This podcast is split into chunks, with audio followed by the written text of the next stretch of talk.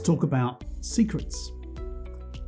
One who brings gossip betrays a confidence, but one who is a trustworthy spirit is one who keeps a secret.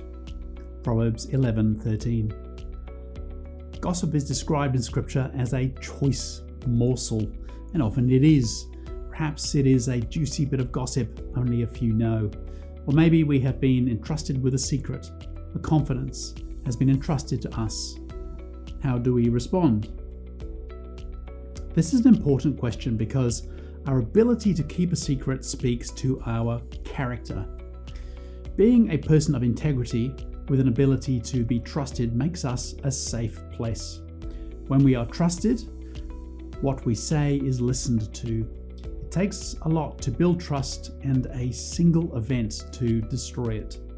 Great culture is built on trust and trust on transparency. This can only be achieved in an atmosphere where your integrity is unquestioned and our reputation sound. Our reputations are intrinsically entwined with the reputation of Him whom we serve.